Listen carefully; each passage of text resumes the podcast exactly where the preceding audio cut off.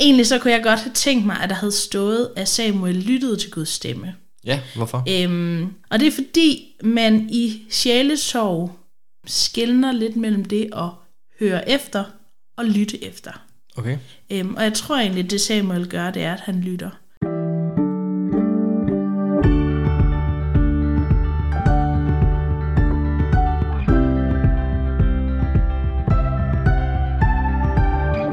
Velkommen til Bibelbreak, en podcast fra Bibelæsringen, hvor vi læser og diskuterer Bibelen sammen. Jeg hedder Nikolaj, og jeg er vært for podcasten. Og i dag sidder jeg over for Louise Høgild. Velkommen til. Tak skal du have, Nikolaj. Du er fortsat Ph.D.-studerende og underviser på DBI. Ja. Går jeg ud fra. Ja, det er rigtigt. Der er ikke så meget, der har ændret sig der. Vi er i gang med 1. Samuels bog, og vi er nået til kapitel 3. vers 1 til kapitel 4, vers 1. Og jeg vil lige starte med at læse teksten. Den unge Samuel gjorde nu tjeneste for Herren under Elis syn. På den tid lød Herrens ord sjældent, og syner var ikke almindelige. En gang skete der dette. Eli lå og sov, hvor han plejede. Hans øjne var begyndt at blive svage, så han kunne ikke se. Guds lampe var endnu ikke slukket, og Samuel sov i Herrens tempel, hvor Guds ark stod. Der kaldte Herren på Samuel, som svarede ja, og løb hen til Eli og sagde, du kaldte på mig, her er jeg. Men han svarede, jeg har ikke kaldt, læg dig til at sove igen. Så gik han hen og lagde sig. Igen kaldte Herren Samuel.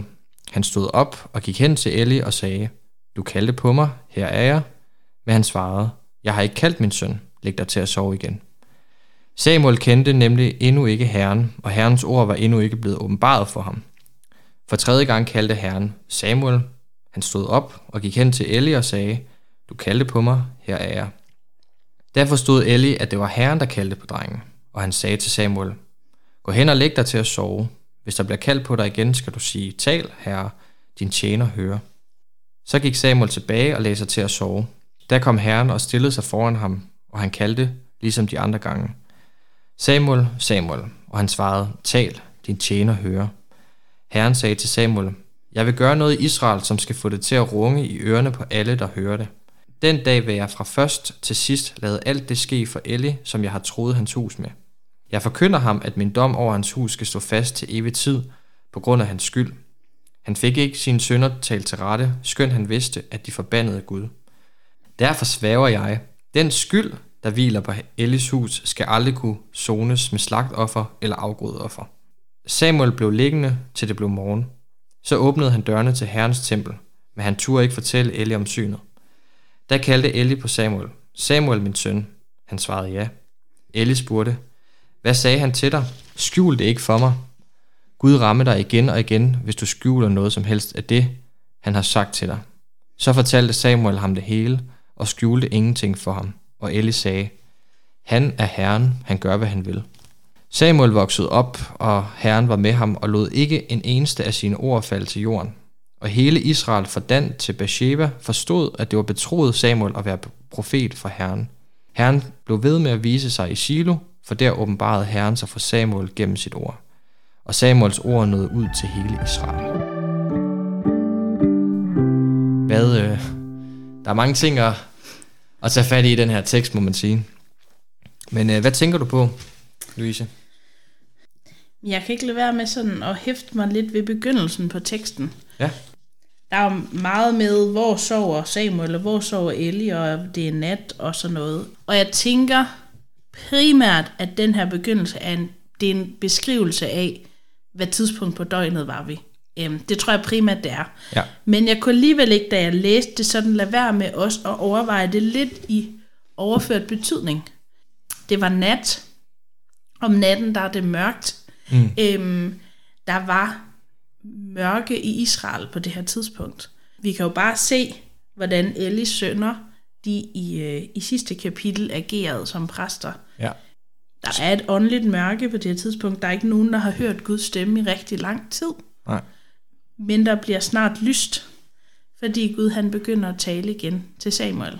Jeg hæfter mig også ved, at der skal nogle gange til, før det går op for Eli, at det kan være, det er Gud, der prøver at komme i kontakt med Samuel. Ja, det siger netop også, at det bekræfter lidt det, du siger det der med, at de var ikke måske vant til at høre Guds stemme på det her tidspunkt. Jeg undrede mig så over, at der står i vers 7, at Samuel kendte nemlig endnu ikke Herren. Ja. Så længe Samuel overhovedet kan huske, har han boet i helligdommen i Silo, sammen med Eli, der var præst. Altså, så kan det da undre, at han ikke kender Herren. En ting er, at han måske ikke har hørt Herrens stemme, men der står, han endnu ikke kendte Herren. Altså, det synes jeg siger lidt om tilstanden her i Silo, hvordan det har foregået. Hvad tænker du med det her med, at Gud taler til Samuel, og han så hører, kan man sige, Guds stemme? Egentlig så kunne jeg godt have tænkt mig, at der havde stået, at Samuel lyttede til Guds stemme.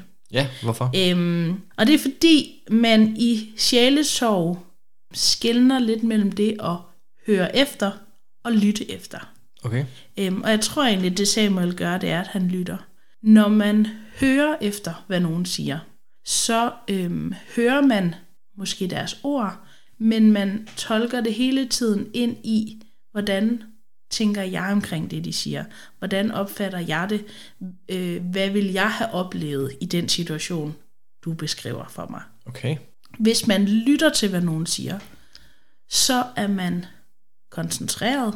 Det vil sige, at man sidder ikke og tænker over, hvad er det, jeg skal sige, når det bliver min tur til at sige noget. Ja. Man sidder ikke og tænker over, hvad er det for en oplevelse, jeg ville have haft af det, du fortæller om.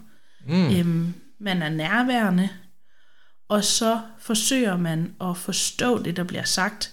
Ikke på egne præmisser, men på fortællerens præmisser. Okay. Og jeg tror, det er det Samuel, han gør her. Han lytter til, hvad Gud han siger til ham. Mm. Og han vil gerne forstå det, Gud siger, og han vil gerne forstå det på Guds præmisser. Også selvom, at det er hård tale. Mm. Samuel, han er bange for at sige det her videre til Eli. Det har han egentlig ikke lyst til, men det er han nødt til.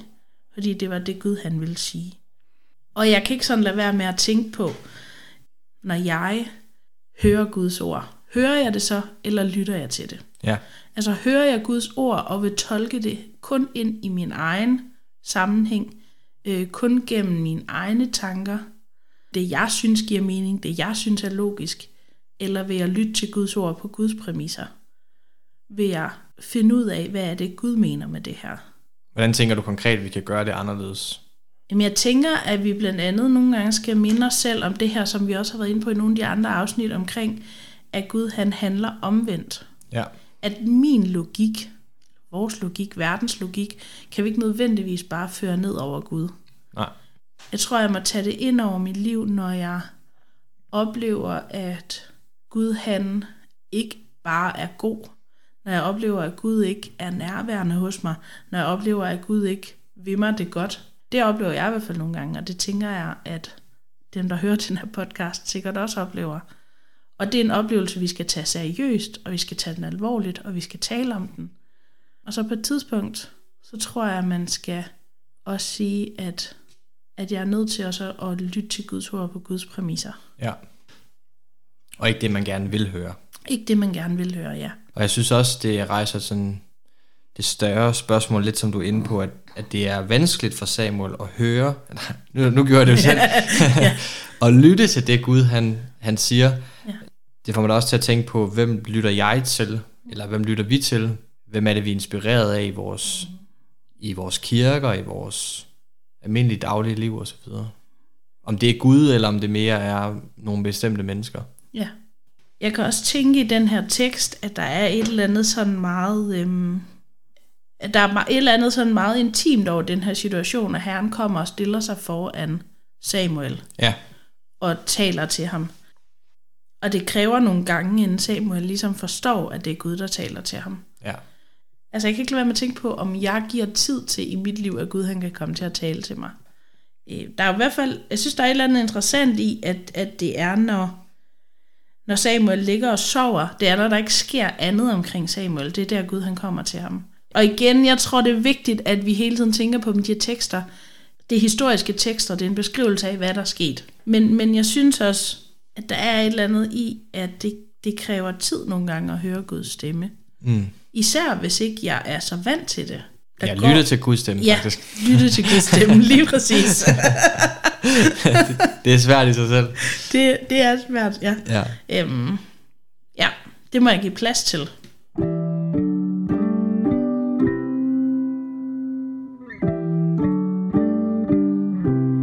Er det også det, du synes, den her tekst ligesom opfordrer os til, sådan konkret, hvis vi skal prøve at praktisere det i vores eget liv? Altså, hvilke konsekvenser den kan få lov til at få?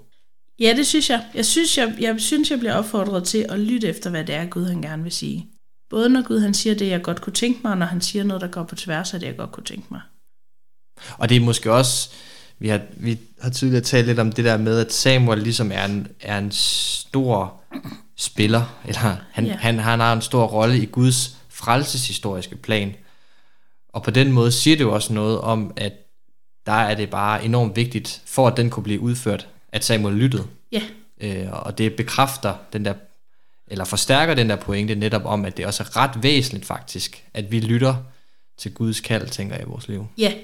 Ja, der er ikke noget af det, som Samuel han skal gøre i hans liv fremover, som er i hans egen kraft. Nej. Det kommer gennem, at han stiller sig ind foran Guds ansigt, kan man sige, og lytter til, hvad Gud siger, ja, og lader sig bruge af Gud. Og så tænker jeg, så kan Guds stemme i vores liv jo se forskellig ud. Jeg tænker, det er meget få af os, der kommer til at opleve det, sådan som Samuel gør. Ja. Det er meget få gange, at Guds stemme sådan helt konkret og tydeligt kommer. Ja. Så at lytte til Guds stemme er jo at læse i sin bibel, høre forkyndelse, synge lovsange, gå ind i relationen og nærværet med Gud, tænker jeg.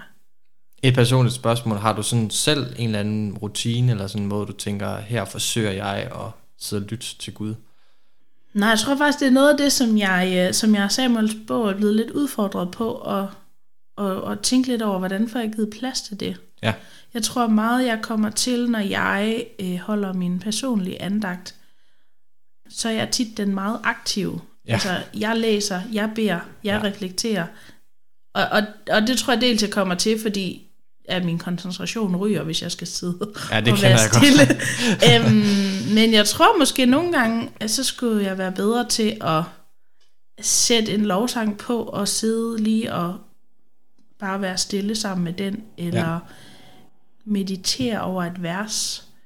Meditere er måske lidt ladet, men altså, men en gang imellem prøvede det her med at tage et bibelvers og bare sidde og gentage det for mig selv. Ja, der har jeg også en studiekammerat, som øver sig i at huske bibelvers. Ja. Det har også inspireret mig ret meget til. Ja. Har jeg godt nok endnu ikke selv gjort det, men jeg synes ligesom, det kan noget. Ja. Ja. Og så tror jeg, for lige at vende en lille smule tilbage til det her med, at Samuel han lytter til Gud, også når at det er et budskab, han ikke har lyst til at sige videre. Ja. Og at han lytter på Guds præmisser. Der tror jeg, det er lidt væsentligt, at det ikke er noget, vi lægger ned over hinanden. At vi ikke sådan går og slår hinanden i hovedet med, at nu hører du kun, hvad Gud siger, i stedet for at lytte til ham. Ja. Nu er det dine egne præmisser, du vil høre ham på. Ja. Jeg tror, det er vigtigt, det er noget, vi har til opgave selv at reflektere over i vores eget liv. Okay. Lytter jeg til Gud? Også fordi der skal være plads til, at vi også bare synes, det er hårdt og frustrerende, at Gud ikke arbejder på mine præmisser. Og den smerte er der plads til. Og det har vi jo set i kapitel 1. Der var plads til Hannas smerte, og hun var barnløs. Ja. Selvom Gud måske havde en plan med det. Og det synes jeg, der er masser af eksempler på i Bibelen. At der er plads til, at vi bare er frustreret over den måde, Gud han handler på. Jeg synes, det skal være det sidste ord. Louise, hvis noget af det, som vi taler om, afføder nogle spørgsmål hos nogen, er der så en eller anden måde, man kan kontakte dig på? Ja, det kan man på mail. Og min mailadresse er LHP Louise Høgild Pedersen. Altså det er ikke en del af mailadressen, men lhp@dbi.edu. Perfekt. Tak fordi at du lyttede med til den her episode af Bibelbreak. Og husk at du kan finde flere episoder af Bibelbreak på din foretrukne podcastplatform. Tak for nu.